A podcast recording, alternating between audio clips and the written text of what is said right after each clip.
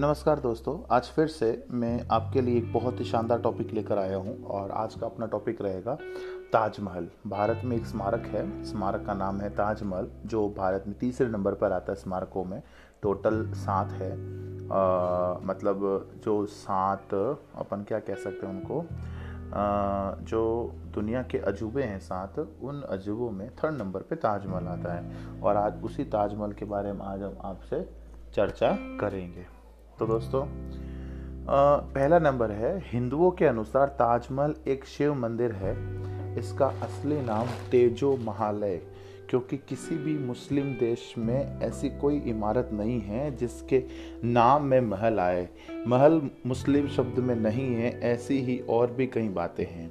दूसरा नंबर, यदि इतिहास पर नज़र डाली जाए तो ताजमहल शाहजहां ने बनवाया था। शाहजहां ने कुल सात शादियाँ की थी और ताजमहल का निर्माण अपनी चौथी बेगम मुमताज़ की याद में करवाया था। मुमताज़ की मौत चौदहवें बच्चे को जन्म देते हुए हुई थी। मुमताज़ की मौत के बाद शाहजहां ने उसकी बहन से शादी कर ली थी। थर्ड नंबर, विश्व के सात अजूबों में शामिल ताजमहल को बनाने में 22 साल लगे थे। इसे बनाने का काम 1632 में शुरू हुआ था और सोलह में ख़त्म हुआ। इसे पूरा करने में लगभग बाईस हज़ार मजदूरों का हाथ था। फोर्थ नंबर 1632 में ताजमहल को बनाने में 3.2 करोड़ रुपए खर्च हुए थे, लेकिन यदि आज ताजमहल बनाया जाता तो लगभग अड़सठ करोड़ रुपए खर्च होते। पांचवा नंबर, आपको शायद मेरी तरह अजीब लगे, ताजमहल लकड़ियों पर खड़ा हुआ है। ये ऐसी लकड़ी है जिसे मज़बूत रहने के लिए नमी की ज़रूरत होती है, जो यमुना नदी से मिलती रहती है।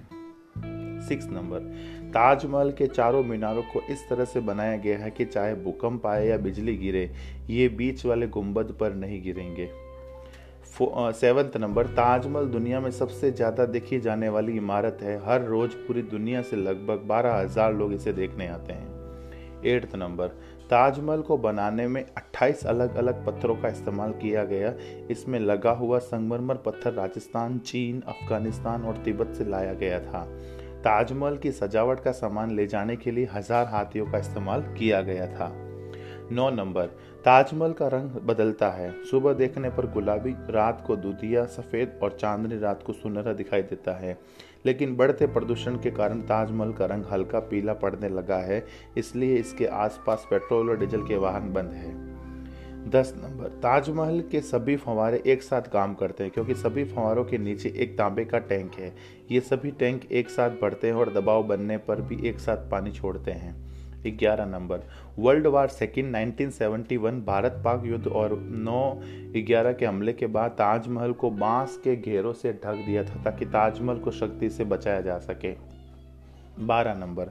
सफ़ेद ताजमहल बनने के बाद शाहजहां का सपना था कि वह अपने लिए एक ऐसा ही काला ताजमहल भी बनवाएँ, लेकिन उनके बेटे औरंगज़ेब ने उन्हें घर में ही कैद कर कर दिया और उसका सपना पूरा नहीं हो सका। तेरह नंबर, बचपन से सुनते आए हैं कि शाहजहां ने ताजमहल बनवाने वाले मजदूरों के हाथ काट दिए थे ताकि वो दूसरा ताजमहल ना बना सके। लेकिन यह अफवाह सी लगती थी, क्योंकि अहमद लोहरी जिसने ताजमहल बनाने वाले दल में काम किया था, ने लाल किले के निर्माण में सहयोग किया था। चौदह नंबर। शाहजहाँ चाहता था कि ताजमहल में कोई नमी ना रहे, कोई कमी ना रहे, लेकिन ताजमहल में एक छेद है जिसका पानी सीधा मुमताज़ की कब्र पर गिरता है। कहा जाता है कि जब कारीगरों के हाथ काटने का आदेश दिया गया था, तब एक कारीगर ने एक छेद किया था। ताजमहल में एक कमी ये भी है कि दीवारों पर बने ग्यारह नक्काशदार पिल्लरों में से एक का आकार गोल है, बल्कि बाकी दस त्रिकोण डिज़ाइन में है।